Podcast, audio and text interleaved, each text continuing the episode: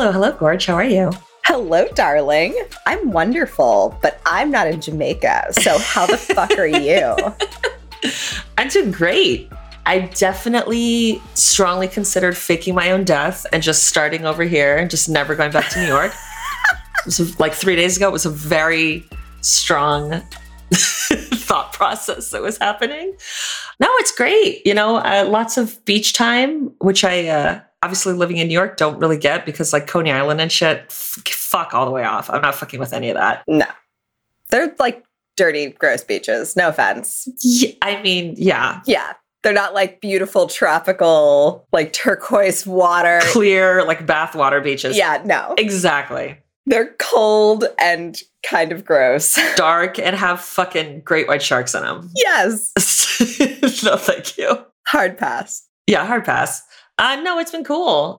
Just, you know, chill, trying to chill out as much as I can, which is not my normal state. It's not my baseline. So, you know, Yeah, that's true. yeah, I'm not a chill person. I've accepted that. It took a really long time to accept it, but I'm not. One of my favorite things about you is that you're not chill. I'm glad someone likes it. Thank you, Amy. you're very enthusiastic and I love it. Yeah, I live in hyperbole, as they say. It's amazing. I would honestly not have blamed you if you'd faked your own death. I totally would have been like, I know what the fuck happened and I'm going to just like roll with this. Yeah, I'll be like, you'll just get like a like a, a postcard that has like no, nothing written on it, just like an address in Jamaica. You're like, I know what the fuck that means. Like girls trip. it literally just says fingers in the eyes. And I'm like, ah, I got to go to Jamaica. She'll find me. It'll be like the end of fucking uh, Shawshank Redemption. exactly. Zihuatanejo. yes. And then we'll just embrace on a beach while I'm doing manual labor on a boat that I don't even know how to sail. That'll be great. No, I'm not. I don't want that for you, Monique. If that's what you want to do, by all means. But I don't think you're the manual labor on a boat type of girl. No, I'm definitely not.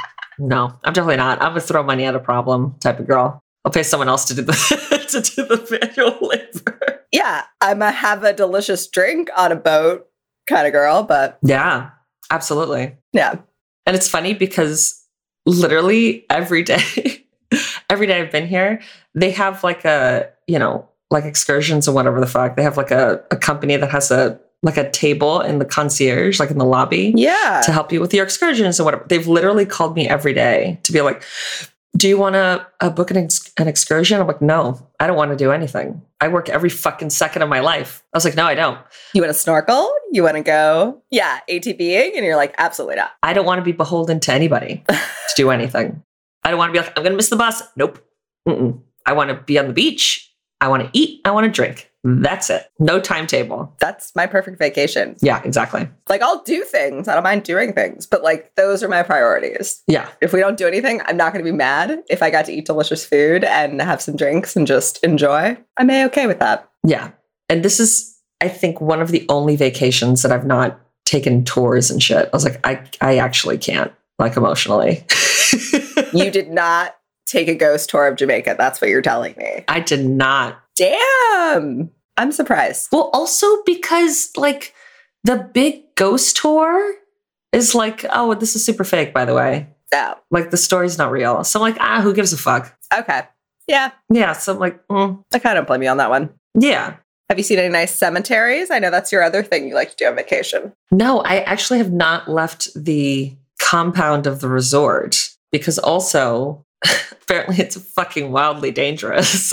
So, so I'm definitely just staying here. Yeah, NBD. Yeah, exactly. The fact that they're calling it a compound feels very culty. So, I mean, yes, it's something else, but that's just, you know, doing this has done that to me. That that's what I, I that was my first word to grab uh, to describe it. But it was one of those things that when I booked the flight, I, I went through Delta, fuck yeah.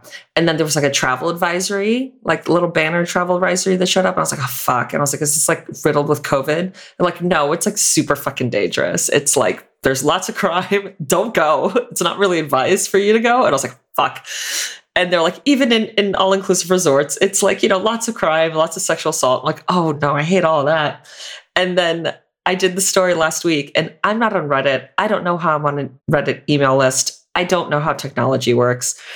So I, I do the, the story last week. And then because everything's watching you all the time and all the cookies and whatever, I get an email notification from Reddit about someone posting that they're thinking of moving to like to essentially non-faking their own death, but just like moving to Jamaica. doing, Legally. Yeah. Okay. doing it the above board way. Boo. And they're like, oh, I'm thinking of like going to like, you know, moving to Montenegro. Like, what's your what's your, you know, intel from everyone? And everyone's like, do not do that. Don't do that. It's so dangerous. Don't do that. I was like, oh shit. It's nicer in your head. Just live in it up there. It's like, don't do that. Yeah. It's like you're thinking of of the resort you went to last summer. Which was nice, but that's not the same. That is not the rest of it. It's like, don't do that. I did see Starbucks from on the way from the airport to the resort, and it was very weird because it's not like a regular Starbucks. It's like in, In what way? Yeah. it looks like a Jamaican Starbucks, I was like, it's like a cabana themed Starbucks. Yeah. kind of. Okay. And I was like, what the fuck is this? It was just very weird. I, and I, I, I'm a, I'll, I'll fuck with the Bucks all day long, but it's just. Oh my God. Can they please make that their new slogan? That's amazing. there was just something deeply unsettling about it to me when I saw it. I'm sure. I'm sure it feels kind of like uh like Twilight Zony where you're like, did I just enter a different dimension? Like what why is this weird? Yeah, because it's not like I don't know. I can't describe it. I, I gotta if on the way back I see it, I'm gonna take a picture of it. It, was just something so off about it, and then seeing like abject poverty, and it's like there's a Starbucks. It was, it was just really fucking weird. So weird. Mhm. But at least there's a Starbucks, so fuck it. I guess so, right? what have you been up to? Uh, I have had not as exciting of a week. I'm still in New York, Mhm. just working nonstop. I have got to watch a few shows, so that's good. I have some recommendations for you. But funniest part of my week was Johnny and I were sitting in bed, and out of the blue, he just turns to me and he goes, "Have you ever seen the CGI baby from Twilight?" And I was like, "I'm sorry, you clearly did not get the memo on my story this week." Yeah, I've seen the fucking Twilight CGI baby things. And I was like, did you see the doll, the supposedly haunted doll? And then we got into like a whole conversation about this. And I just like could not stop cracking up. And then were you like, I'm a podcaster, by the way, and I have a weekly show that I record out of your apartment. Hey, by the way. PT Dubs. But I was like, I love that we didn't have a conversation about it at all. And then he just like randomly brought it up four days later. He's trying to get in on that psychic sister vibe. I mean, he's a little slow on the uptake on it, clearly. I don't think we're on this, I, we're not vibing the same way, clearly. Clearly not. but he's on it. He's getting close. I also got to work a Kendrick Lamar concert, but I did get to watch most of the concert. And I have to say, very fucking impressive. Mm. Like, very artistic and just beautifully done. And there was like a lot of just amazing production value. It was not what I was expecting, but I was like impressed all around. So if you're a Kendrick Lamar fan, or somebody's like, hey, I have a free ticket. Do you want to go see the show? Even if you're not, fucking go. It was actually really good. Awesome. Yeah. I've only seen him perform the last stop on the Formation tour. He showed up to sing Freedom with with Beyonce. Oh, shit. Yeah, it was fucking amazing. I mean, you went for Beyonce, obviously. Like, Obviously. No, it was that stop. It was like, who's in town? Because you're going to show up at, at the fucking concert. It was like, eh, T.I. was there. I think DMX was there. DJ Khaled was there. Serena Williams. Like, and when I say there, I mean on the stage performing, not that they were just there. It was uh, Jay Z. Like, everyone was there. It was amazing. that sounds amazing. Also, amazing production value. Jay Z. Really? Okay. Years ago, I saw him at the Meadows Concert Festival, which doesn't exist anymore, I believe. Yeah, I don't, I'm not familiar with that. Yeah, he was one of the headliners. And I was like, ah, I mean, I already have the three day ticket. Fuck it. I'll just, you know, I'm a casual fan. And then I was like, oh, I understand why you and Beyonce are a thing because you have the, the level of excellence is very, very on par.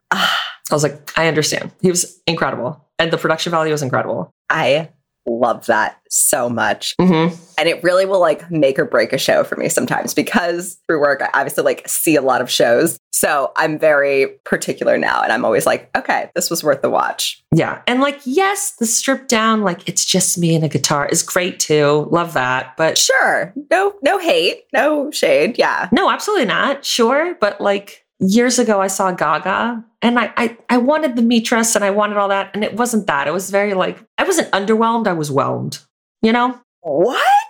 Yeah, I know. That kind of blows my mind. I've never seen her, but I just, in my head, it's a fucking circus. Like, it's going to be crazy and amazing. it really wasn't. I'm like actually offended. What? Gaga, you wore a meat dress. What? Girl, you like had people carry you out in an egg. What the fuck? That's what I expect. Yeah. But it also wasn't like, you know, Gaga, like acoustic MTV sessions either. It was like somewhere in between. It was like there was not, there was a non committal of like either way. And that's what I was like really bummed about. I was just like, mm, it was fine. Okay. Yeah. Noted. Yeah. Not did not expect that. My brain kind of is taking a second to catch up here. I know. I didn't either. And I went to fucking New Jersey to see that. I was like, I would have stayed home. you hate New Jersey. you know. what? Yeah. I went to MetLife, which is incidentally where I saw the last stop on the formation tour, which was incredible. And then the trains weren't running and it took me like three hours to get home. And uh they had to pause the concert, I think, or start it like two hours later because of like thunderstorms. So I got home like four in the morning, but it was still amazing. oh, that's that's terrible. Yeah, exactly. I don't like that, but I'm glad it was good. Yeah. I remember being so obsessed with that song and being so upset that they didn't have it on Spotify when it came out. And did I listen to the YouTube video on repeat on the train? Yeah. Absolutely. I live that life. Girl. I love that you do too. Because I always feel like maybe I'm maybe I'm a lot. Not maybe. I've been told I am. But I've been told repeatedly by almost per- every person I interact with that I'm a lot. But I've never known anyone else to admit that to me. That's like, oh no, I watched this YouTube video on a loop for like three hours. I'm like, I'm obsessed with you. I love that so much. Yes. I have no shame. And this is why we get along so well. Moby, Absolutely. Is because we have like these weird obsessive personalities where we're just like, I need to do this for my sanity. Yeah. And I don't really give a fuck who like judges me for that. Yeah, my boss told me recently that because when she opened the bar, she was the only person who worked there and she worked every single day for six months. Oh, Yeah, I know. And it's like there's no one else who works the shift with you. Like it's open to close, it's just you because it's a small spot. And she's like, I mean, like some days, like I would just play one song on a loop until someone came in. And I was like, I feel so seen right now. Oh my Right. God. you're like, yes, yes, all the feels. Do I want to play Avril Lavigne on a loop till someone comes in? Absolutely. Then we'll switch it over to Frank Sinatra, whatever the fuck. But that's what I'm listening to right now. No, I love that. I've definitely gotten myself in trouble with that a few times though, because it'll be like a song that hasn't made it to the radio yet. And I'm like, oh my God, this is so good. I can't believe this like isn't popular. And then I'll listen to it on repeat for like a week. And then it'll come out the next week on the radio. And I'm like, I can't fucking listen to this song one more time. I'll like burn myself out on it. Oh, see, I don't I don't really get sick of stuff like that. Really? It's been a while since I did it, but I remember doing that very specifically with uh Hey There Delilah. Mm. Like loved it, listened to it just like nonstop. I was like, this is such a great song. And then the radio got it and I was like already so burnt out on it. I was like, I cannot hear Hey There Delilah one more fucking time. I need like a year break before we go back. Sorry, Plain White T's. Um, my younger brother hates that song What? with like the fire of a thousand suns. He hates it. So good. It's so good. It's that and that song, April in Paris, and So Happy Together by the Turtles. Like hate and it's they're like it's such a weird Those are so random. Yeah, like that's such a weird collection of songs to hate. they're so random, but he hates those songs. Okay. Judgment a little bit, but also like, whatever. It's fine. I got it. Like, We all have our things. Yeah, uh, of course, but it's just, it's so oddly specific because the other two I know why he hates them. I have no idea why he hates Hey There Delilah other than he fucking hates it. Shrug emoji. I have no idea. I'm just shaking my head in in disappointment right now. I'm just like, okay, okay. Well, now I kind of want him to listen to Filter's cover of Happy Together because that is one song I'm obsessed with. And I am always a huge fan of when covers of songs like change the whole tone of the song to something different. And that's a really great example of that. I didn't know that Filter did a cover of that. And yes, I love like Ryan Adams does that a lot. Yeah. Like his cover of Wonderwall is very tonally different, which I think is very cool because it's like Wonderwall by Oasis, I think is like very like, oh, you're my Wonderwall and you're wonderful. And whereas Ryan Adams is like, you are, I had you and I lost you. And it's very like, oh, it's very angsty, which I love. I love angsty. Mm-hmm. Mm-hmm. I'm an angsty girl. So let's get it. Girl, you know, the emo 90s kid is very real. Still lives inside of me for sure. Yes. Yes. you can take the emo girl out of the 90s, but you're never going to take the emo out of the girl. That's that's real. Absolutely. there was a meme that I saw this morning that said there was one day that you and your best friend walked out of a wet seal for the last time and you didn't even know it. And I was like, oh, that like hurt my heart. Fuck. Oh, that does hurt my heart. Or a hot topic. Either either one was the last time and I didn't know. Isn't Hot Topic still a thing?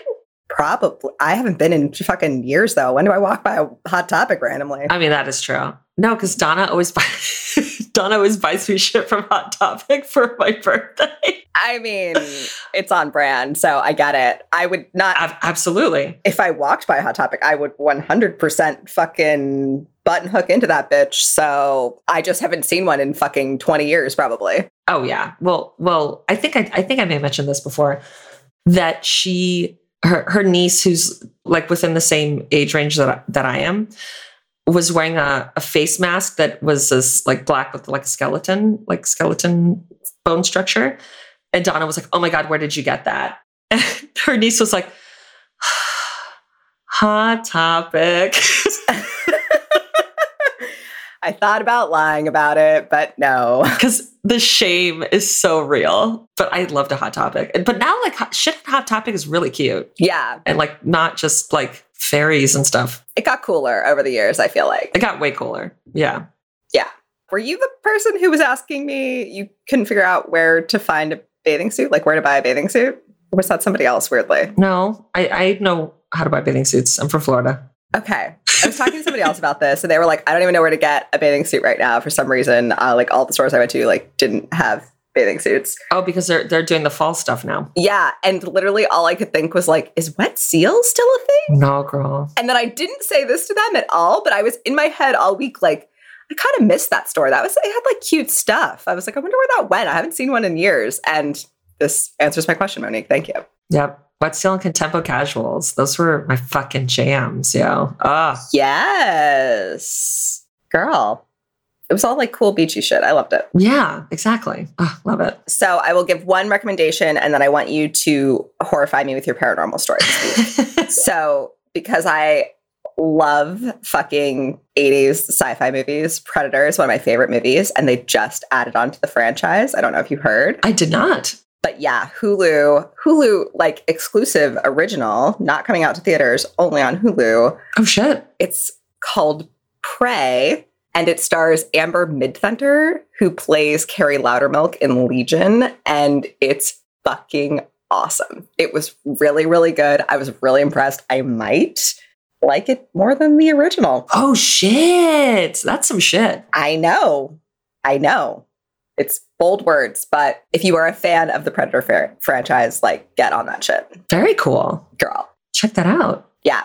I had no idea. I've, I've just been working a lot, and even when I've been here, I've been working on the story. Um, yes, of course. It's never really a vacation, Monique. I get it. No, girl. No, it's not. No. it's not. All right. All right, girl. You have a creepy, spooky, what the fuck paranormal story for me? Yeah. And I think everyone's going to be down to clown because I'm going to be talking about the curse of the pharaohs, aka mummy curses. Yes. Yes. So, uh, sources grunge.com has multiple really, really in depth articles about this whole situation. So, they're fucking great. And they even have like a couple of YouTube videos. So, if you want more info on this, check out grunge.com. Really amazing resource. ScoopEmpire.com, mentalfloss.com, DW.com, ancientegyptonline.co.uk, and good old Wikipedia. The Curse of the Pharaohs, or the Mummy's Curse, is a curse alleged to be cast upon anyone who disturbs the mummy of an ancient Egyptian, but especially a pharaoh. This curse, which does not differentiate between thieves and archaeologists, is claimed to cause bad luck, illness, or even death.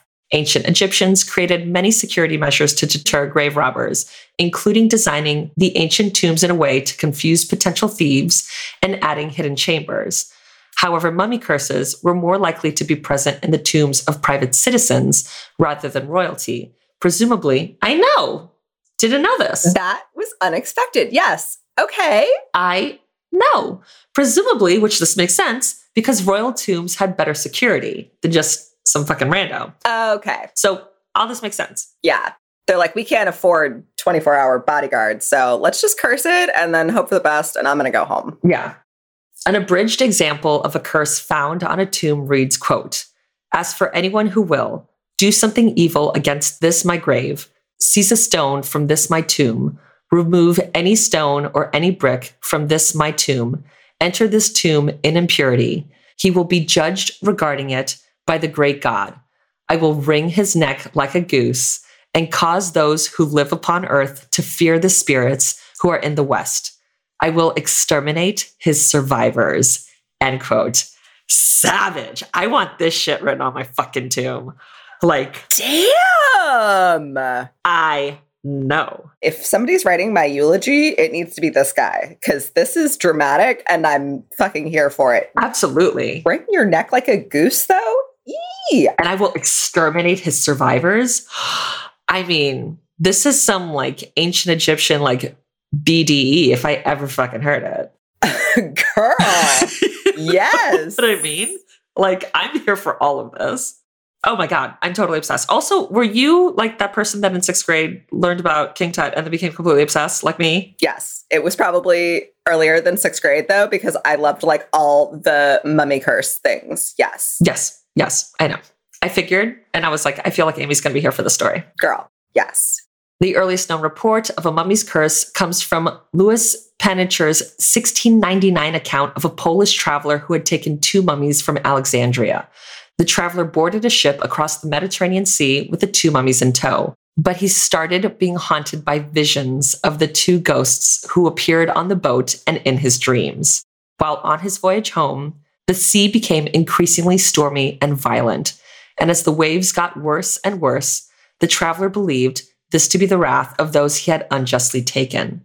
So he threw the mummies overboard, and allegedly, as soon as the two bodies were swallowed up by the sea, the storm calmed and his spectral visions came to an end. Oh, shit. Okay. Yeah. Well, don't be taking mummies, people. Like, come on. That's not yours. Leave it there. Thanks. Pretty basic stuff, guys. Interest around mummies and their tombs only increased in the Victorian era, with Egyptomania sweeping the empire.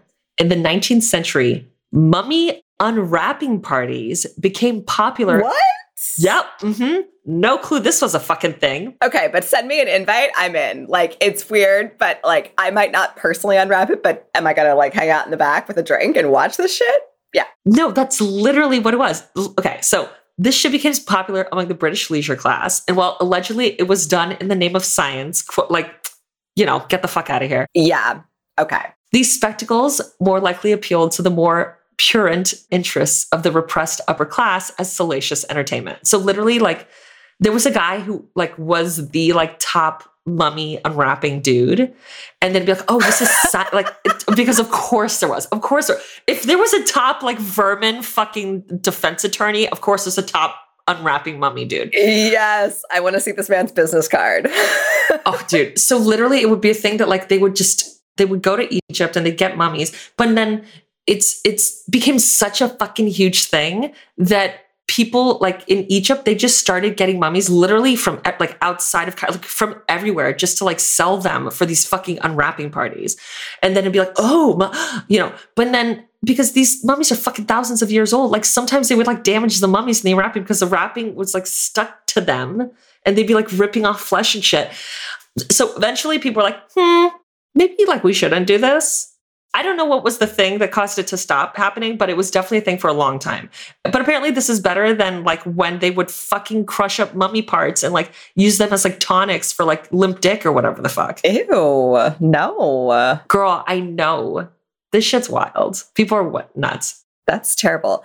He- Here's how boring it was back in the day. This was fucking the hot ticket. This is the Kendrick Lamar of the day. Like they're fucking they're like, "Oh my god, we're going to the ra- the unwrapping party. Let's do this." Exactly. Exactly. Oh my god. But to be a fly on the wall at any of this shit, I would give anything to be like to just see that the reactions and if there was like fainting and shit or whatever the fuck, I, I would be so here for watching this this fucking nonsense. Yes. Yes. Also, I love it that I'm sure it's just like a bunch of fucking people getting like drunk and then they're like it's for science though and they're like the unwrapping's not going well actually. We're like pulling off a bunch of flesh and it's like yeah you're not scientists and you're probably all wasted let's be real. Let's be fucking real. again invite me to this party. If you're having a mummy unwrapping party i'm in. Oh, absolutely. like rsvp immediately. I am not turning down that invite. no! Absolutely not. i have so many questions for the host. That's all. No, they're like, this is an evening of science, but also like kegs in the corner. Like, Eggs in the corner i love it I'm obsessed. So let's get to the most famous example of a mummy's curse, the one that brought the concept into the mainstream consciousness the opening of King Tutankhamun's tomb. For those who don't know, obviously it's kind of skipped fourth through sixth grade, apparently. King Tutankhamun, also known as King Tut, was a teenage pharaoh of the 18th dynasty. Prior to 1922, he was a little known and kind of unimportant ruler as far as pharaohs go.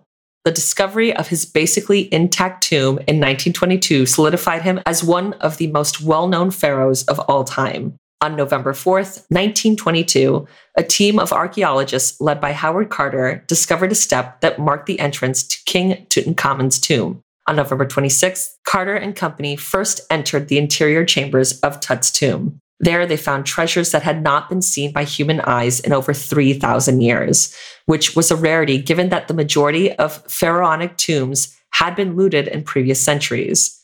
In the final chamber, opened on February 17th, 1923, Carter found the now iconic sarcophagus of King Tut, as well as numerous jewels, statues, chariots, and articles of clothing, all of which were carefully cataloged. And according to popular legend, one other thing was discovered when the final chamber was unlocked a powerful, deadly curse upon all who dared disturb his eternal slumber. Yes. We should uh, maybe start reinstituting curses on bodies. Like, I'd be down for that. If you want to, like, sprinkle a little curse over my. I'm not going to have a grave because I'll be cremated. I'm not doing that. But you know what I mean. Just like in the ether. How many curses do you think Nicolas Cage's grave has? Like, it has to have so many. Like, so many. I, they're innumerable. Like, he has, I'm sure he has like a special number that's like special to him. I feel like we all kind of do. And then it's going to be that. He's going to be like, no, there's 79 curses because Because some fucking witch doctor in New Orleans told me to, which is the whole reason he has. girl, yes. Illuminati fucking. Yes. Yes. I can't for one second. Oh my God. Oh my God. But you know, the thing has like a billion curses. I'm here for it. I'm here for all of it. Yeah, I was like, fucking get it. I mean, what's wrong with that? Like, all you're doing is preventing grave robbery and like shenanigans for Yeah. your body. Yeah. It's like the man who stole the what Declaration of Independence is gonna make sure no one steals him like that, right? Oh my God. I just keep thinking of him and Wicker Man with the bees. I can't. I cannot. Okay, guys, I don't know if we've discussed this before. Hard pause. Okay, if you have not gone on the YouTube and Googled the best of Wicker Man, Oh, please do yourself a favor. Yeah. treat yourself. It is so fucking funny. I cannot. And I I love the original Wicker Man. It's one of my favorite horror movies of all time because it's brilliant. And as is usually the case, the remake did not understand what was the point of the original. For no, for who the fuck knows, and it has Nicolas Cage in it, and it is so insane. Just don't even watch the movie; it's terrible. But just watch the best of Wicker Man YouTube video. You're welcome. Yes. it's so good. Back to the mummy curses and not the Nicolas Cage's curse. Yes, curses. Back to the our regularly scheduled programming. After the opening of King Tut's tomb in 1923, various members of the Carter expedition met an untimely end. The first to succumb to the mummy's curse, and perhaps the most shocking death, was that of the man who financed the expedition, Lord Carnarvon, who accidentally tore open a mosquito bite while shaving. The bite became infected, and the Lord ended up dying of blood poisoning shortly thereafter. Which, what the fuck? That's kind of a lame way to go. That's not how I want to die. I want something a little more badass. Absolutely. That's that's like a bitch way to go. That's definitely like a Jurassic Park, like Muldoon, like had the most bitch death in Jurassic Park, and especially since he's like, I'm a badass. Yeah. You know, they're hunting you. And then he gets literally he's like, This is how they hunt. And then that's how he fucking died. It's like, you told them. You knew, dude. It's Jurassic Park's incredible, but that's the most bitch way to go. Just saying. With my luck, I'm definitely going to die like this, and it's going to be super anticlimactic. No, uh, like I said, I don't want anyone else to have any sort of part in my death. No. I mean, I wouldn't be surprised if I died via mosquito because I hate them and they love me. So, Girl, same. girl. Do you have O blood? Is that why? Or they just love you? Because you're so sweet. I don't actually know. I have no idea. Okay. You don't know your blood type? No, I don't know my blood type, uh, which is not great. It's fine. You don't really need to know. That's uh, I guess it's it's the modern era. Uh, when I did get my the last surgery I had, they had to take like a billion vials of blood. I was like, hey, I was like right before I was going to the OR. Does it, does it say in there what my blood type is? They're like, no. I'm like, cool, great. Hope I don't die. just, just asking. Just thought I thought I'd you know you know, check on that. Cool. it's like nope. You'd think that'd be on a chart, your medical chart. You would think so. And I asked my mom, and she only remembers my older brother because that's what happens when you are the second child and a girl in a Cuban family. They don't even hide it. I'm not surprised, but is my jaw on the floor right now? That's so fucked up, Oni. Oh, yeah. No. like I love you, but that's so fucked up. Oh, there's like so many things that it's like she knows like everything. She knows the time my brother was born. It's like me. It's like, hmm, some, it's around like nine o'clock. Like, she, no, no clue. She's like, I think were born in October. I'm not really sure. It was like eh, towards the end, eh? Maybe, maybe November. I mean, I told you that for the first 10 years of my life, I didn't know when my birthday was because she would, she didn't really remember. It would tell me different days. She like, yes, Yeah. yes.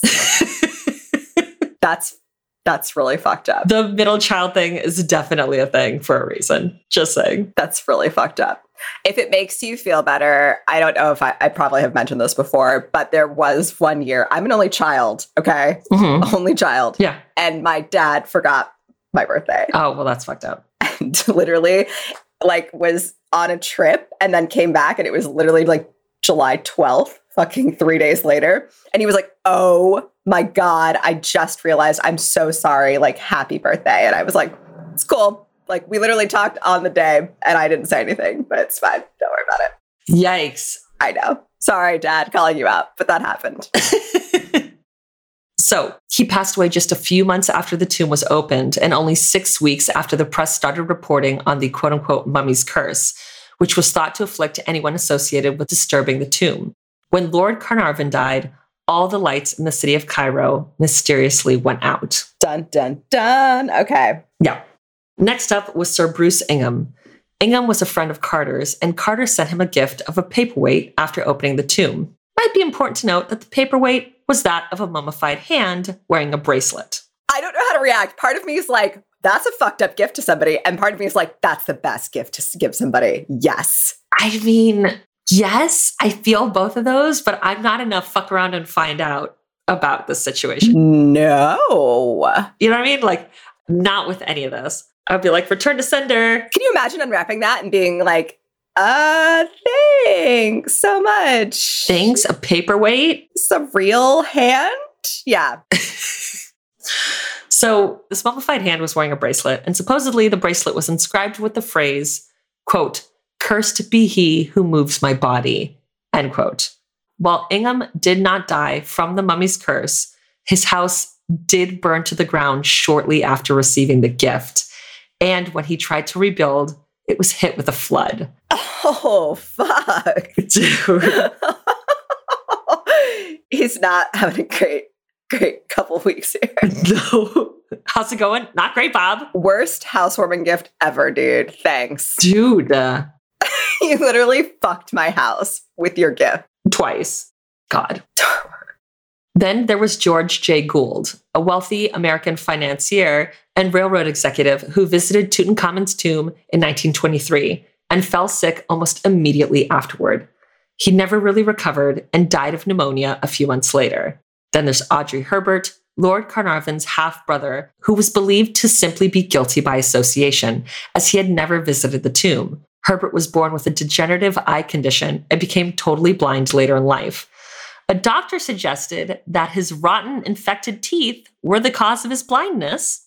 So Herbert had every single one of his teeth pulled out in an effort to regain his sight. Yep. Mm-hmm. Mm-hmm. No. Oh my God. No. This is massive Dr. Cotton vibes. Yep.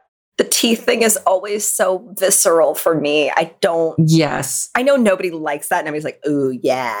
Want to hear about some people getting their teeth pulled out, but like, ah, no, thank you, please. I know. Um, spoiler, it didn't work. oh. And he did, you know. and then he just didn't have teeth. He didn't have teeth and was blind. Double fucking whammy.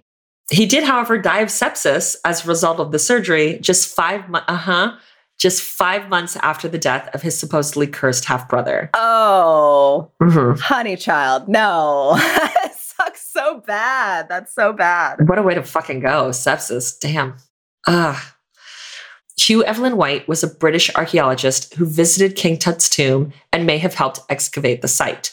After seeing death sweep over about two dozen of his fellow excavators by 1924, Evelyn White died by suicide, but not before writing, allegedly in his own blood, quote, I have succumbed to a curse which forces me to disappear, end quote.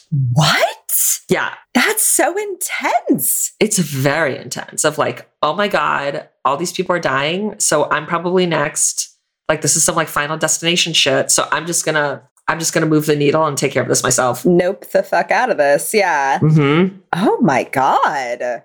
American egyptologist aaron ember was friends with many of the people who were present when the tomb was opened including lord carnarvon ember died in 1926 when his house in baltimore burned to the ground less than an hour after he and his wife hosted a dinner party Now, this is the fucked up thing. He could have made it out safely, but his wife encouraged him to save a manuscript he had been working on while she went to go get their son. So sadly, they and the family's maid died in the catastrophe. But the name of Ember's manuscript, the Egyptian Book of the Dead. What? Mm-hmm. Damn. Okay, so do we think that the curse was kind of working through her or she was just like really into this manuscript? I mean, I don't know. Did they like order her from beyond this realm Maybe. I didn't even think of that. and be like, tell him to save the manuscript? Fuck the kid. Save the manuscript. Like he's got to go get it. Yeah. maybe. I hadn't even thought of that, but maybe. Richard Bethel was Lord Carnarvon's secretary and the first person behind Carter to enter the tomb. He died in 1929 under suspicious circumstances, as Bethel was found smothered in his room at an elite London gentlemen's club. Soon after, the Nottingham Evening Post wrote, quote, the suggestion that the Honorable Richard Bethel had come under the quote unquote curse was raised last year when there was a series of mysterious fires at its home where some of the priceless finds from Tutankhamun's tomb were stored. End quote. However, one modern historian believes that Bethel was actually killed by occultist and famous Satanist Aleister Crowley. What? Girl, I know. I was like, what is happening? And that allegedly that a lot of the like deaths surrounding like mummy's curses were actually like Aleister Crowley being a serial killer. Wait. Girl, I had never heard this and I'm obsessed with this theory. literally Same. They're like, he was super into Jack the Ripper and just wanted to be another Jack. Girl, I don't fucking know if any of this is true, but I can't handle it for one fucking second if it is. I mean, it's probably slightly more plausible than a cursed mummy, but I mean, who the fuck am I to say that? Yeah. Same girl. Next was Sir Archibald Douglas Reid, a radiologist who x rayed the teen pharaoh's body before the mummy was given to museum authorities. He got sick the next day and died three days later. Howard Carter, however, lived for over a decade after the expedition, but some still attribute his death from lymphoma to the curse. The curse of King Tut is the most famous pharaoh's curse in history, despite the fact that King Tut's tomb didn't actually bear an inscribed curse on the wall or on any particular item in its interior. Uh huh. In King Tutankhamun's time, there was no concept of a written curse per se, probably because only about 1% of the Egyptian population could read hieroglyphics. And it's pretty unlikely that anyone educated enough to read hieroglyphics would be robbing tombs. While it's possible that the tomb builders could have spread the curse via word of mouth, there's no evidence to support that they did. However, if you dig far enough into Egyptian history, there does seem to be a tomb or two that promise divine retribution for grave robbers. Early mastaba type tombs, which predate King Tut by 15 dynasties, sometimes included curse like threats of death by wild animals. However, the threats didn't really seem to work very well as a deterrent since tombs were usually completely raided and looted by the time that modern people discovered them. And it's like most of a lot of the tombs, what was inscribed in them was more like not curses, but just like safe voyage through like river Styx and the underworld and all that, and to the other side. Was more was inscribed. Okay. That makes sense. Yeah. Yeah. So, how did the concept of King Tut's tomb being cursed come about? There are a number of people who have been credited with helping to spread the story of the curse of King Tutankhamun. One culprit was Arthur Weigall, a writer for the Daily Mail who was upset that Lord Carnarvon had sold exclusive story rights of the excavation to a rival newspaper, The Times. So I'm like obsessed with all this. This is great. Yeah. Yes. So Weigall began to fill columns with whatever quote unquote tut facts he could including the story that Carter's pet canary had been killed by a cobra the day the tomb was opened, which he interpreted as an ill omen. Weigall's writing played up the curse angle, correctly anticipating the public would eat it up, and he later claimed to have predicted Lord Carnarvon's death, saying, quote, If Carnarvon goes down into the tomb, in that spirit, I give him six weeks to live. End quote. Those are bold words, sir. I mean, also the Daily Mail is still like salacious as fuck. So it's keeping keeping in the spirit. Another person who is credited with spreading the story of King Tut's curse is none other than Sherlock Holmes creator Sir Arthur Conan Doyle, who had a well documented fascination with the supernatural despite being BFFs with professional psychic debunker Harry Houdini. Doyle specifically told a New York newspaper that Carnarvon's death was due to a quote, evil elemental, end quote, conjured up by Egyptian priests to protect Tut's tomb. Doyle backed up his conversation with anecdotes about personal friends he believed had been cursed by another mummy whose existence could not be confirmed. And the legend of the curse of King Tutankhamun seems to be going strong, even decades after Howard Carter's death. In his book, The Golden King, world famous Egyptologist Zahi Hawass tells the story of a German journalist who, in the 1970s, met with the Director General of the Egyptian Antiquities Department, Dr. Gamal Mehrez, to interview him on his upcoming book about mummy curses. The journalist asked Mehrez if he believed in the curse, and the doctor replied that while he had excavated many tombs and mummies, nothing had ever happened to him. The next day, Mehrez passed away. Okay. I know. I know. Okay. That's one of those things that, okay, it could be a coincidence. If it is, that is a very interestingly timed coincidence. Yes. Wow. Mm-hmm. Over the years, other coincidental deaths have been attributed to King Tut's curse including an archaeologist who was hit by a car after protesting the movement of some of Tut's treasures to France, and another director of antiquities who was killed while crossing the street. But let's get into the obligatory devil's advocate portion of the show. While it is certainly striking to look at a list of those who died or otherwise suffered as a result of the alleged curse of King Tut, a study carried out in 2002 by the British Medical Journal looked closely at survival rates of 44 Westerners who, according to Howard Carter, were in Egypt at the time the tomb was opened.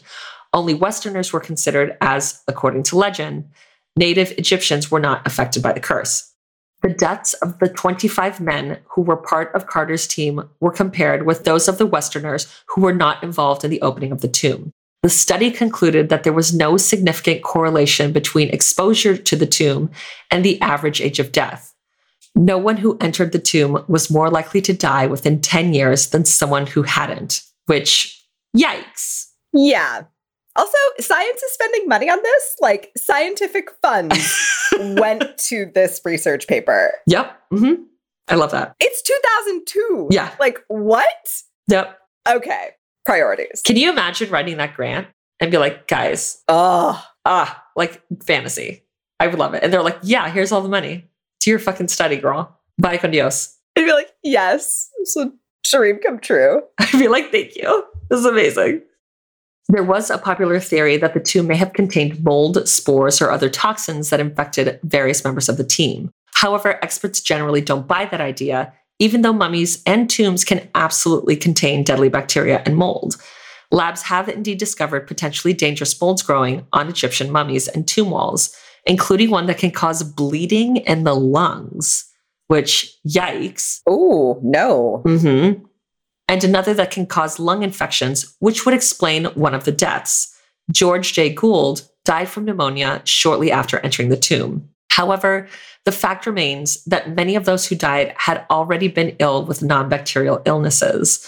Like Director General of the Egyptian Antiquities Department, Dr. Gamal Mehrez, who died the day after he told the German reporter he didn't believe in curses.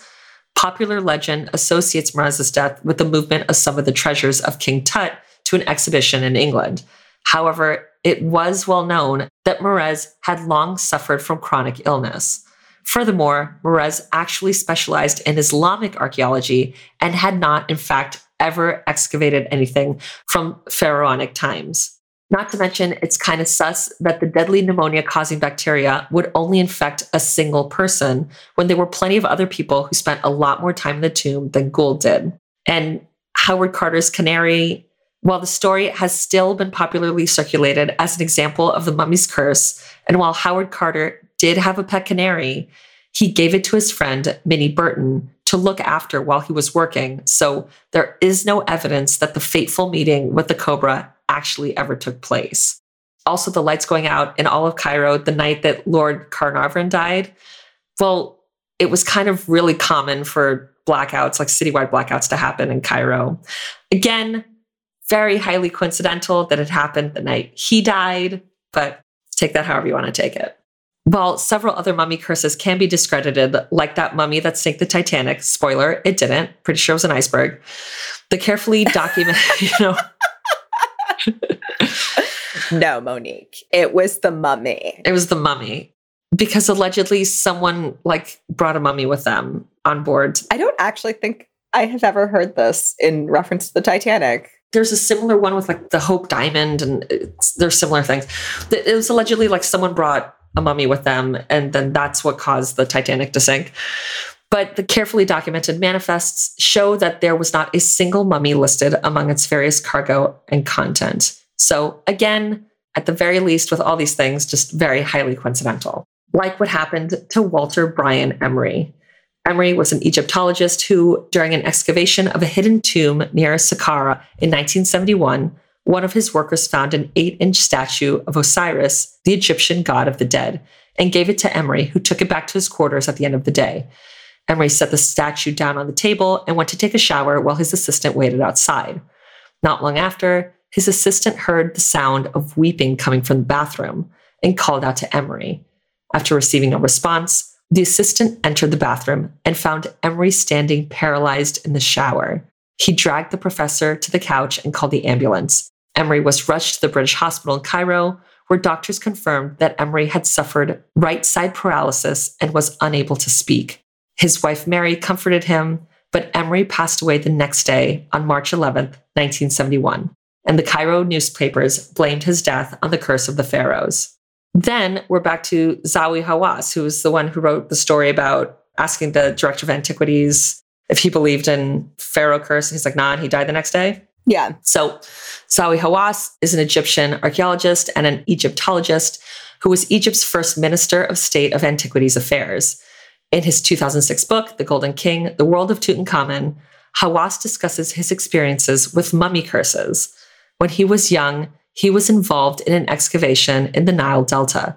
His job was transporting the excavated artifacts, most of which were from the Greco Roman era, to Cairo's Egyptian Museum. The very same day he moved these objects, his aunt died. The following year, a year to the day he moved the artifacts, his uncle died. The following year, his favorite cousin died. What? Legit all on the same day, a year after each other. Yes, a year apart. That's really weird. It's really weird. Like coincidences happen, obviously. That's fucking I that's just too coincidental for me. yeah. I'm creeped out by that. Totally. Despite the annual loss of a beloved family member whenever he transported ancient objects, Hawass does not believe in the curse of the pharaohs, rightly acknowledging that most of the deaths associated with King Tut were foreigners who had nothing to do with the actual excavation. Nevertheless, in his earlier book, The Valley of the Golden Mummies, he relates the story of how, after excavating the mummies of two children at the Bahariya oasis, he found himself haunted by the children in his dreams. Oh, no, thank you. Mm-hmm. After months of sleepless nights and a particularly frightening nightmare in which the young girl mummy reached out to strangle him, Hawass concluded that the children needed to be displayed with their father, also a mummy. After the family was reunited, the nightmare stopped. And, like, yeah, maybe that's guilt, but for months Yeah. to be haunted by these, I, mm, I'm not here for it. No, thank you. You know me and my my ghost children. I'm not a fan. I don't want mummy children haunting me. That's not better. Mm-mm. In 2007, a stolen ancient Egyptian artifact with a carving that contained a hieroglyphic text was anonymously returned to the Egyptian embassy in Berlin with a note from an anonymous sender claiming that the artifact was responsible for bringing the curse of the pharaohs and that it had cost him and his family nothing but grief and anguish since its death. The note said in 2007, a German man stole an artifact as a memento while in Egypt and brought it back to Germany. But he soon became ill and suffered from unexplained paralysis, nausea, mysterious fevers, and ultimately terminal cancer, which claimed his life. The thief's stepson sent the relic to the Egyptian embassy because he feared that until it was returned to Egypt, his family and his stepfather's soul would suffer. The Egyptian embassy in Berlin sent the fragment back to Egypt by diplomatic pouch, and it has since been handed over to the Supreme Council for Antiquities for authentication. And again, while several of these stories have logical, natural explanations, I am not one to fuck around and find out when it comes with any of this mummy shit. No. So that's kind of where I land on it. You know, it's that I don't know if this is real. Shrug emoji? Yeah. Shrug emoji. It's the thing of like, I'm just not even going to fuck with it. Yeah. But, and guys, let us know where you fall on this. If you're like, this is all bullshit. Very highly coincidental at minimum. Yeah. But that is the curse of the pharaohs, also known as the mummy's curse. I love it. love curses, love mummies. Girl, same. Let's do this. Yep. I'm with you too on the that's weird and highly coincidental. I don't necessarily just straight up believe in curses, Mhm. but I'm also not gonna fuck with it and take that chance. No, no, no. I like to err on the side of caution generally. Exactly. Ex- uh, yes, I'm with you. Mhm. I don't want to antagonize anything. Exactly. It, it's like researching this gave me lots of Dybbuk box vibes. Yeah. And how fucking Zach Bagans, that motherfucker, was like, you you just sealed your own fate, bro, and whatever the fuck. And like, and then the dude's dog died. And I was like, no, kill Zach Bagan. Don't kill the dude's dog. He's a fucking tool here. Yeah. But yeah, I'm just like, I don't, and how like the dude was like, I respect the box. I totally res- like. I'd be like, I respect you. I'm not touching anything. I'm, I'm like, I respect your power. I don't want any trouble. I don't want any trouble. I'm just, I, I respect you. Like, that being said, I remember there was a, like years ago, there was like a King Tut exhibition in New York that it was like, it wasn't the actual artifacts. I, I don't think so. But it was like moldings that are like replicas or whatever. And I was, did I go? Yeah, because that shit's fucking cool. Okay. Yeah. I'm not touching anything though. No, no, no, no, no. Be like, I respect you. I respect your power. I respect you. Yeah. And I'm not going to be like, curses are stupid and not real. Ugh. And then get fucking my ass cursed. No. bro, come at me, bro. Come at me, bro. I want to know if any weird shit happened to the people who went to the unwrapping parties. That's what I want to fucking know. Yeah. I mean, I'm sure some weird shit happened and they blamed it on that, whether it was or not. Yeah, I think so. I think it's very likely. But either I want like pictures to surface of these parties. hmm I knew someone whose whose dad owned a mummy. What? Yeah. You said that so casually as if that is a thing that happens every day, Monique. What? Yeah, his dad bought for 150 bucks. Where did this man get a mummy? Peru. What? That's cheap as fuck, I feel like. I know. And I was like, I don't feel comfortable that a human being is worth 150 bucks. Like, I spend more on like trashy diva dresses than that. Like, that's uncomfortable for me. Yeah. Also, they literally just have like a dead body chilling in their house as like a display piece. Yep. Mm-hmm. Oh, next to the Christmas tree, Monique. Yeah. And this dude would like have to like dust it and shit. But he said that it was like protection because multiple times when people broke into their house, like whatever they were stealing was like dropped at the mummy's feet because as soon as they saw the mummy, they freaked out and they ran and they just like dropped the shit. So I love that. I love that so much. And I can't imagine a bunch of people who are like willing to break into a house, like seeing a mummy and just like losing their shit and being like, no, that's too scary. I mean, I, yeah, Like, one, I would assume it was fake. I would be like, that's weird, but okay, do you? I don't know. I think there's a market for it in Peru. I mean, you already have the thing. Get the fuck out. Yeah, that's true. That's crazy. But maybe like this mummy's going to curse me because I'm stealing shit. Maybe. Oh, I don't know. I've never broken into anyone's home. so I don't know. And I've never stolen anything. So No. I've also never purchased a mummy. So there you go. no, that's not something I'd be in the market for. No. Okay, I was gonna say, would you purchase a mummy? I actually don't know the answer to this. Okay. No. The splurge purchase that I want of my life is I want an Iron Maiden. Like I want one really bad because I think that'd be metal as fuck. That's cool. Yeah. I support this. Like the one in Sleepy Hollow is so fucking beautiful and cool. Literally. Fuck yeah. Go along with all my my sugar skulls. I'm into it. Fuck yeah. I don't know where I'm gonna find one of those for your birthday, but I'll do my best. I have limited I live in a Manhattan apartment. I have very limited space for anything that I have right now. I bought four of the Stranger Things episode posters recently that I, I posted on the gram. and I wanted all nine of them, but I didn't have space for all nine. So I had to choose four. So I had a Sophie's Choice that shit. But they're gorgeous. But it's a thing. I keep buying things and not having room for them. So if I don't have if I don't have space for a fucking poster, I definitely don't have space for an Iron Maiden. Not at this juncture in my life. But I do want one. okay. I'll try to find a tiny one. I, I would love a tiny Iron Maiden. Right? Sounds cute. That's an appropriate paperweight, not a mummy hand. Take note. Right? Not a fucking hand with a bracelet. Thanks. No. And the things I, I thought to myself, I'm like, maybe he was like super creeped out. Like, thank you for sending this to me and for thinking of me. I can't imagine the reaction to that. Yeah. but also, like, everyone was super obsessed with like all the Egypt mummy shit. So he's probably like, you guys, you'll never believe what my friend Howard got me. It's a fucking mummy hand, right? It's amazing. I know. Like, I kind of think that that's probably more the reaction. Probably. He's like, oh my God, no, this is too much. It's too much. shouldn't." And you thought of me. You're so sweet. there was only two hands. And I got one of them. Wow. We really are bros. Thank you. Uh, I love this so much. Thank you. Please don't ever buy me a hand, a human hand paperweight, but I love you enough that I would, if you really wanted, buy you a hand paperweight.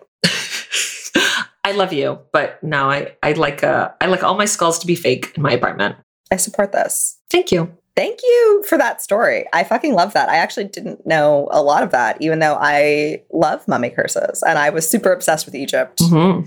and like Egyptian mythology when I was a kid because, yes, Of course. And you know, we, we know your love for for the mummy more like the daddy.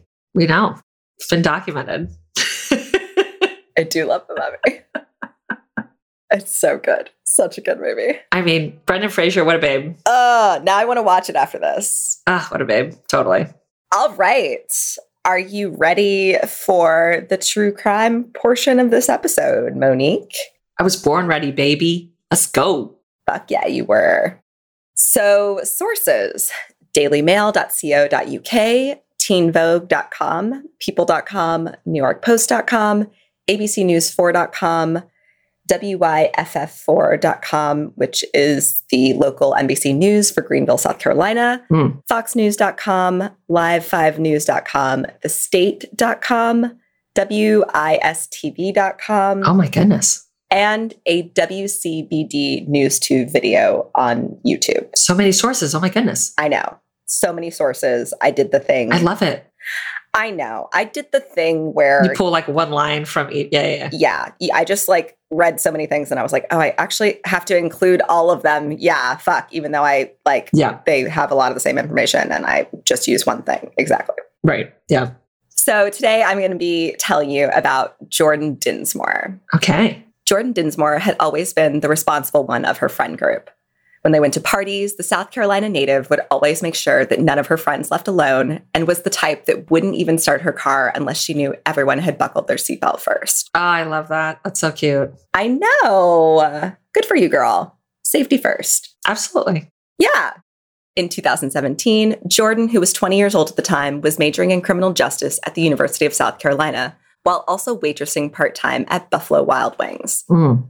On July 26, 2017, Jordan had just finished a late night shift at the restaurant. By the time she finally pulled into the parking lot at her apartment complex, the Village Apartments on Southern Drive in Columbia, it was around 12:45 a.m. She got out of her car, but as she turned around, three young men, all wearing dark clothing, suddenly came up behind the car parked next to her and pushed her to the ground.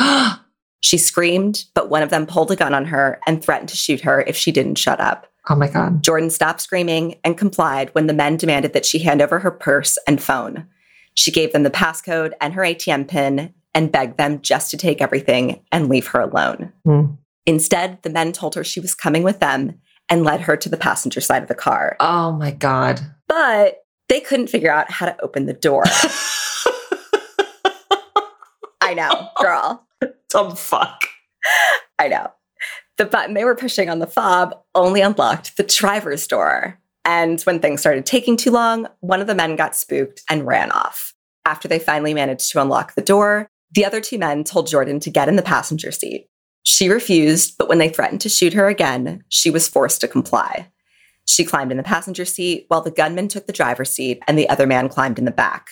But what the two men hadn't anticipated was that Jordan's car, a black 2009 Toyota Scion, had a manual transmission. And neither man knew how to drive stick shift. This is literally like Snatched. This is a Guy Ritchie movie. Girl, This is hysterical. I love it so much. Uh, By the way, this would fuck me up too. I'd be like, ah, no, I can't do this. I'm going to stall like 44 times before I fucking get it started. And I'm not dealing with this right now. My dad's not a great communicator. I, I think it's his brain and his mouth just don't line up.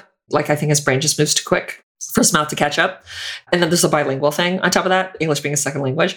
And when I was learning how to drive, uh, which is a skill I have not used in 20 years, yay, New York. But he has a stick shift and he was like, the only way I'm going to teach you to drive is like on a stick shift because you need to know how a car works. I'm like, why? Why do I need to know how it works? I'm not a fucking mechanic. Maybe, I think it took me maybe like 20 minutes to go down the block. And I was like, I can't do this. Goodbye. I can't do this. This is awful. It was not a great time. I totally get it. Uh, I helped my mom move up to Massachusetts from Florida Oh, wow. Okay. and I had like li- I was living in New Hampshire at the time. So like I came down and we drove her car up and her car is a stick shift. And I did drive it for a portion, but it's one of those things like I drove it on the highway. So like right. It was you didn't have to change gears. It was just yeah, I don't have to like stop and focus on dealing with the clutch and the brake and like slowing down at stoplights and then starting all again. Like once you get up to sixth gear, I'm cruising good. Yeah. So again, we're going to Massachusetts, but we went through like New York or something on the way. I don't really remember why. Oh no. Girl, we get to the George Washington Bridge. It's stop and go traffic. And I I can't. Like I'm driving and I am stalling every single time we stop behind somebody and have to like start again. To the point that I get so panicked and so much anxiety, I literally just like completely bailed. And I was like, no, we need to fucking stop. I'm jumping out and you're running around and driving because I can't do this. And we literally, on the George Washington Bridge, stopped the car and my mom and I like ran around and switched positions so that she could drive because I I couldn't fucking do it. I totally feel that and respect that really hard. But fuck these guys, and it's hilarious that they're like, oh, stick, I don't know how to fucking drive this. Yes. Yes. I love it. And it's one of those things like technically I can drive a stick. I know the process, but it's just again, I would stall a million fucking times. I don't want to deal with it. No, no, no. Mm-mm. So Jordan again begged them to let her go, but since she was the only person in the vehicle capable of driving it, the men ordered her to get in the driver's seat and drive to an ATM. As they forced her to drive to the bank, she tried to appear calm while still frantically thinking of a way to escape from the two men holding her hostage. She couldn't flash her lights because the men would have seen, and crashing the car seemed too risky. There was always the chance she could be knocked out instead of them, and then where the fuck would that leave her? When they pulled up to the drive through ATM, Jordan unfastened her seatbelt to punch in her passcode. She took out $300, the maximum amount of cash she could withdraw, and handed it over to the men, hoping to distract them from the fact that she hadn't put her seatbelt back on. Mm. She wanted to be able to get out of the car as quickly as possible if she had a sudden opportunity to escape. Mm. After handing over the money, she asked them again to let her go and told them they could take her car, but they refused. Uh, not surprising considering neither one of them can drive it. So, like, They're like, what the fuck can I do with this? yeah, they're like, thanks, great. So I can fucking stall 40 million times trying to get away from you. Cool. right. You're coming with us. Mm-hmm. Thanks. You're the chauffeur now. One of the men then told her that she was going to drive them to his auntie's house and that when they got there, she was going to have sex with at least one of them. oh my God.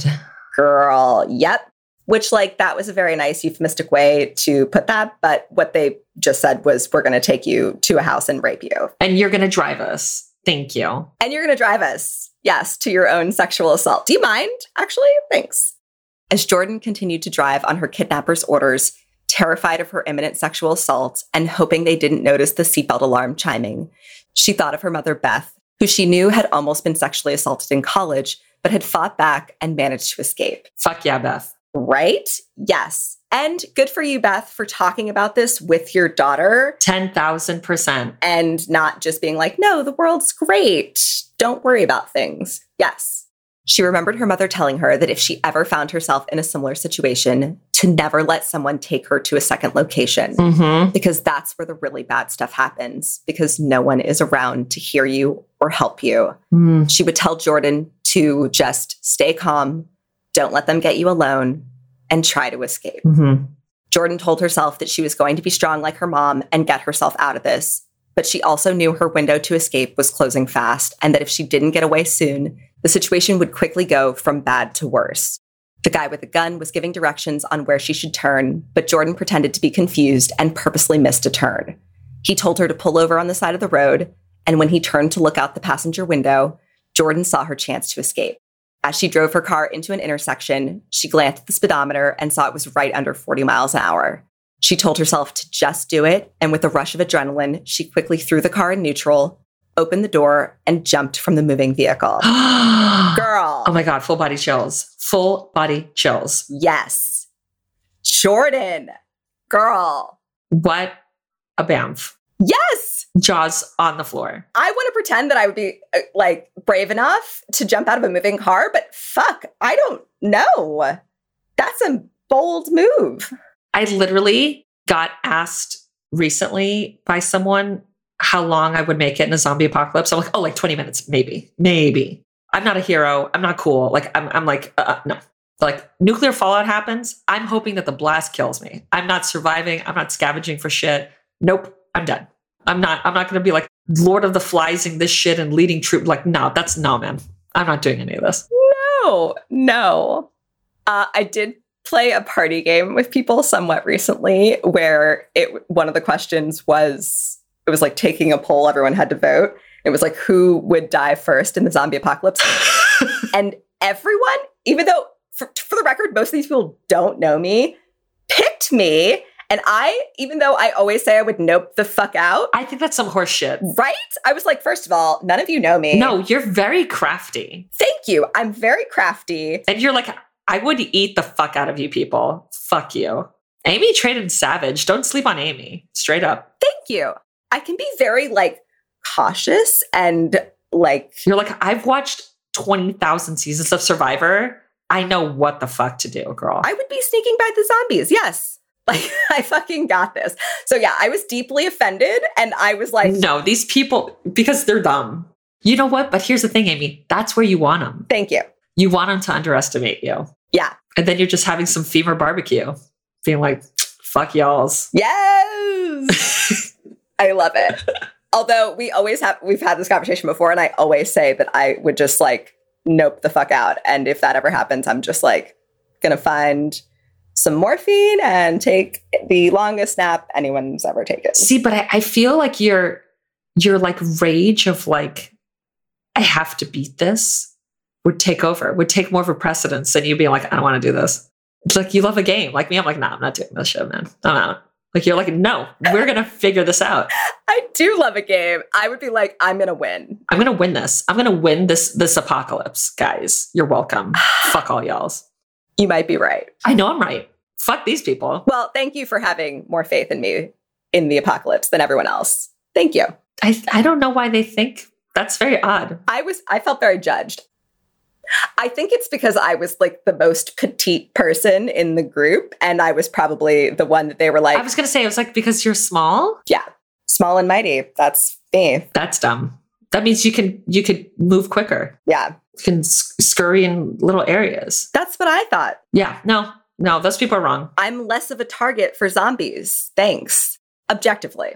Yes. Yeah. No. They're wrong. Um, you're winning. You're winning all the. You're surviving all the things. You are the survivor. There can only be one Highlander, and it's Amy Traden.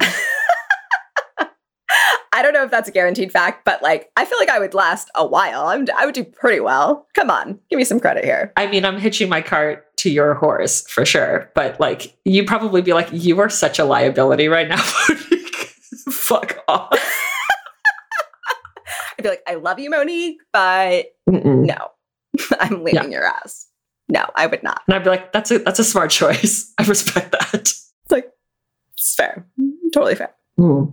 So Jordan's a fucking badass and she just jumps from this car because she's like, I'm there's no way I'm going to this house to get fucking sexually assaulted. So bye. Bye. Fuck off. Good luck with the stick shift. Amazing. Although she was stunned from her landing on the side of the road, Jordan got up as quickly as she could and started running and screaming for help from passing drivers. Two vehicles passed her without stopping, but finally, the third car she flagged down stopped to help. She told the woman driving the car to call 911 and that she had been kidnapped. After calling 911, the woman drove Jordan to a 24 hour gas station to meet with Richmond County police officers. Hmm. Jordan was incredibly thankful to the woman who picked her up from the side of the road and said she owes the woman her life. Hmm. Once she knew she was finally safe, Jordan immediately called her mom. Even though it was past one in the morning, her mother answered, knowing something was wrong. Mm-hmm. The first thing Jordan did was reassure her that she was okay before then telling her what had happened. Her mother said, quote, I knew she was a smart and bright girl, but I didn't know she had this in her, end quote. Ah, chills. I know, but like mother, like daughter, like you had it in you and you raised her right. And she was like, absolutely not. Am I going to get taken to a second location? Fuck you guys. Mm-mm. Her parents and brother, who lived in Charleston at the time, immediately jumped in the car to come see her. After ensuring that she had only sustained bruises and a couple of scrapes on her knees and ankles from her daring escape, police then took Jordan back to her apartment so she could wait with her roommate, who she immediately hugged, Hmm. desperately, I'm sure, Yeah. for her parents and brother to arrive. While they waited, Jordan posted a message on Twitter that said, quote, Please be careful, you guys. I almost died tonight. I want to remind everyone to be safe when coming home late at night because I was just attacked, kidnapped, and held at gunpoint from my apartment door. The only reason I wasn't raped and most likely killed was because I kept my head and jumped out of my own moving vehicle on a busy street to get away. Thank you to the kind woman who heard my screaming and stopped her car for me, and to Richmond PD for responding instantly and giving me my new nickname, James Bond. Yes. Uh, I'm obsessed. Yes, which, like, well deserved, girl. I fucking get it. Absolutely. The officers who responded to the scene that night found Jordan's Toyota Scion empty. A K9 unit was brought in to search for the suspects, but they had already fled and police were not able to locate them at the time. Mm-hmm. The next day, Jordan and her family went with the police to get her car, which surprisingly wasn't damaged at all and fortunately had just rolled to a stop after she jumped out. Amazing. Right? Great. Police began investigating Jordan's kidnapping and were able to positively identify the men from fingerprints that were pulled from Jordan's car. Hmm. Jordan was also able to ID one of the men from a photo, and the three suspects were arrested later that week. After their arrest, police realized that the three men involved had been responsible for a three week long crime spree that had escalated from robbing delivery people to carjacking to kidnapping, then to a narrowly escaped sexual assault attempt in Jordan's case. Jaws on the floor. I know. Wait for it. The oldest of the group, Raquan Green, was only 17 at the time, while the other two were only 15. Baby, no. I know. These are still babies, What is happening that you're doing this? right? And since they were minors, the two 15 year olds' names were not released to the public. Right. Police were able to determine that the crime spree had involved six other incidents starting on July 3rd at 11:30 p.m. when a delivery driver from China Wing Basket was robbed at gunpoint on the 100 block of Astor Circle. The spree continued on July 15th at 7:50 p.m. when a Teapot Chinese restaurant delivery driver was robbed at gunpoint at the Village at Columbia Apartments.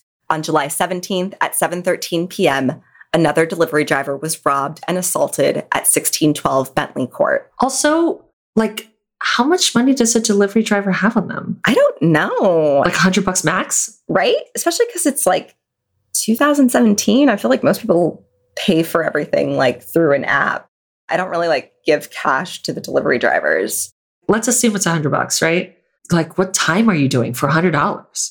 Because he doesn't have like $1,000 on him. And even so, like, what time are you doing for $1,000? That you're splitting three ways. So you're getting 30 bucks. Yeah. And like, maybe, okay, maybe you steal his phone and you can sell the phone for whatever. Like, that's not, that's not that much either. No, It doesn't seem worth it. Yeah. not at all. It seems just like senseless and ridiculous. Mm-hmm. We'll get into it, but yeah. Yeah. The spree then escalated on July 19th at 11:40 p.m. when a delivery driver was kidnapped at the Village at Columbia Apartments at 1050 Southern Drive. On July 25th, 1:30 a.m., a victim was kidnapped at Stadium Suites at 112 Silo Court. Later that same night, they robbed, carjacked, and kidnapped another victim at the same location. Jaws on the floor. Girl. The next night, three teenagers would go on to kidnap and rob Jordan Dinsmore at gunpoint. So, literally, the night before they attacked Jordan, they committed two other crimes, like back to back. Like one was at like 1.30 and one was at like 2. This is crazy. Girl, so crazy. All the incidents happened late at night, and the perpetrators primarily targeted delivery drivers or students who were leaving apartments in the area, stealing cash, cell phones, and various electronics. The frequency and the level of violence was increasing with every crime, and at one point, the three even made one of their victims play Russian roulette. But when they pulled the trigger, the gun did not fire. oh my God. Girl, I know. That's it's, the Russian roulette thing. Like, really fucking gets me. I don't. I think it might be because of what was that show? They put it on Hulu. You really liked it. He's like a magician, but he. Uh, it's also not a magician show. Oh, Derek, yeah, in and of itself. in and of itself, he tells a story that's like a Russian roulette based story, and it's all I can ever think about when it gets brought up now, and it's it's like so deeply upsetting to me. I I can't. Hmm. interesting. I mean, ro- the, the concept of Russian roulette is horrifying. Yes. obviously um, hot take but um oh my god and like making someone else do that like what the fuck I know. I can't even imagine. After they were arrested, the three teenagers admitted that their crime spree had been racially motivated. According to Sheriff Leon Lott, they made a statement that they did not like white people and were only going to rob white people. Victims also told investigators the suspects said they, quote unquote, hate white people during the robberies. And one of the victims, who was African American, was released when they looked at her driver's license and realized she was not white. Afterwards, she said they apologized for taking her and returned her to the complex, which I also can't imagine. Jaws on the floor. Yeah. If they just like looked at your driver's license, like, oh my God, wait. Sorry, I thought you were an Anglo. Yeah. You're not? Oh, my bad. Sorry. I'll just, we'll drive you right back. Like, NBD. Sorry. That was my mistake. My mistake. Although these incidents should have been considered hate crimes, South Carolina is one of the five states that does not have hate crime legislation, Ugh, meaning charges for a suspected hate crime have to come from the federal level. right. While Columbia's FBI office reviewed the case, the federal government does not usually bring hate crime charges against suspects under the age of 18. Mhm. And while I couldn't find the verdict of the case, I think it's safe to assume they did not press any charges against them. Right. Police credited Jordan Dinsmore with ending the increasingly violent string of armed robberies, carjackings, and kidnappings in the area. While Raquan Green was the only one to be charged as an adult, all three faced armed robbery, kidnapping, and weapons possession charges. Mhm. As Raquan waited for the bond to be set on the third of the three charges against him, he told the judge that he had, quote unquote, nothing to do with it and claimed he was just trying to take care of his sick mother Okay, whatever. by robbing people. I don't know what the reasoning for that was. Yeah. Authorities believed he was a flight risk and his bond was set at $75,000. One of the 15 year olds was charged with an additional count of attempted murder and assault on a police officer while resisting arrest. Mhm. According to the police, he fought with the officer who tried to detain him, which left the officer with a leg injury that required hospitalization. Although the details of the juvenile's trial was not released, the two were found guilty and could remain in juvenile detention until they turned 21. Jordan reportedly spoke at one of their hearings, telling them they stole her peace of mind. Mhm. Although he was tried as an adult, I couldn't find any information on Raquan Green's trial beyond the fact that he was also found guilty. It's unclear how long he was sentenced for his crimes or if he's still incarcerated, but I believe he is, since it's only been like five years. Mhm. Here's hoping, for fuck's sake. Yeah.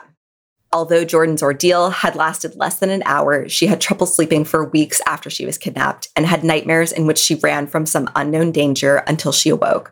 Following her attack, Jordan returned home to Charleston to stay with her parents for a while. The family also had a vacation planned and said it could not have come at a better time, looking forward to relaxing and cherishing the time they had together. Jordan returned to school a few weeks later. Now, Jordan has a dog, a two year old boxer and pit bull mix named Bandit, who comforts her, and she's more cautious around dimly lit areas.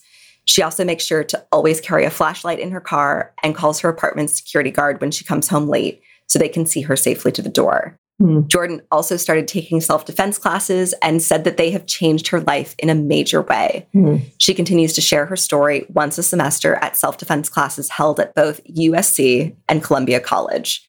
Jordan has been an amazing role model, and Shannon Henry, the chief executive of the Surviving Assault Standing Strong, or SAS self defense group, Mm. said, quote, part of what's really interesting about Jordan is that she's cute and she's petite, but that's her camouflage. I'm sorry, is that what I just said about Amy motherfucking Traden? Hey, yes, don't count us out. No, Like, we'll fucking surprise you. absolutely. Thank you. She's a warrior, and her ability to use it when she needs to is really powerful. End quote.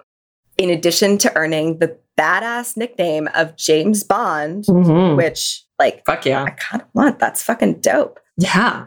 Jordan was also awarded the Bobby Tucker Courage Award from the South Carolina Black Belt Hall of Fame for her bold escape. Jordan has also made several public speeches about her kidnapping scare and even recounted her escape on the Dr. Oz show in New York. In addition to her mom's advice, Jordan also credited her college coursework for her ability to keep calm under pressure. She said she always wondered if she would be able to keep a cool head and get out of a life threatening situation and wanted to prove to herself that she could. Jordan says that she's glad this happened to her instead of someone else because she could get away and wants people to know that, quote, victims don't have to be victimized. You can do everything in your power to take control of the situation, end quote. Mm. Jordan will finish her degree in criminal justice at the University of South Carolina in May. This was May 2017, obviously, Mhm. and plans to intern with her local sheriff's office. The Richland County Sheriff's Department said that they will always have a position open for her at the department if she wants it. Mm. She hopes that a career in law enforcement will help prevent similar kidnapping attempts and prepare would be victims for what to do if they were ever attacked. Jordan Dinsmore says her only regret is that she didn't get to see the looks on her two kidnappers' faces when she jumped out of the car. Quote, they were in a moving vehicle without a driver, and a 20 year old girl just outsmarted you. I wish I could have seen their faces at that moment so that they knew that I might have been a victim, but I was not victimized. End quote. Fuck yeah. Yes, Jordan, you fucking badass. I love you. I can't believe you just straight up jumped out of a car. What a bamf. Knowing that her ability to drive stick shift was one of the main reasons she was able to escape, Jordan says she's going to be driving a manual for the rest of her life. Yeah, I fucking don't blame you. While Jordan was originally planning to become a detective, it seems she eventually decided not to pursue a career in law enforcement. After completing her internship with the Victim Services Unit of the Columbia Police Department, she eventually relocated to Virginia and has since gone on to become an insurance producer with State Farm. Hmm. Jordan eventually got married and now has a son. Although she didn't pursue a career in law enforcement, she still enjoys when people reach out every time they hear her story and are inspired by her. She wants people to know that they don't have to be a victim and they should do whatever they need to do to get out of a situation in which they're in danger. While Jordan hopes that no one ever has to face a similar situation to what she did, she encourages parents to talk to their children about the dangers that are out there and what to do in a situation like hers. Hmm. And that is the story of the harrowing kidnap and courageous escape of Jordan Dinsmore from South Carolina, who was nicknamed James Bond for her jump from her moving vehicle. What a fucking bamf. I am so obsessed. Right? Ugh. I know. I feel like we needed a little feel good pick me up story. So Yeah. And you nailed it. That was amazing. thank you. Jordan, what a fucking badass. What a bamf. I you deserve your nickname Absolutely. and all the accolades. Yeah. Get it, girl. I love everything about the story. Kind of makes me want to learn to drive manual. Yeah. So you just tug and roll. Yeah, tuck and roll. It's fine. Despite that, am I going to learn to drive manual at this point in my life? Probably not. Probably not. No. You know, girl can dream though. Yeah, but also might save your life one day. So, not a bad skill to have. Mm-hmm. I couldn't handle that story for a second. That story was amazing. Thank you. Thank you so much. I never heard of it. Yeah, me neither. Love it. Fantastic. Thank you so much for that story. And thank you guys so much for listening. We're another fucking horror podcast. I'm Monique Sanchez. I'm Amy Traden. If you don't follow us on the gram already, you should. You can find us at another fucking horror podcast. You can find me, Monique Sanchez, at Pin Up Girl Mo. You can find me, Amy Traden, at Lobotomy, and that's Lobot period Amy. Every sixth episode, we do a true listener tales episode where we read your true personal crazy stories. So if you have a story or you just want to say hi, email us at another fucking horror podcast at gmail.com with a period instead of the you and fucking. Guys, we're so obsessed with you. Keep it cute. Keep it creepy. Bye. Bye.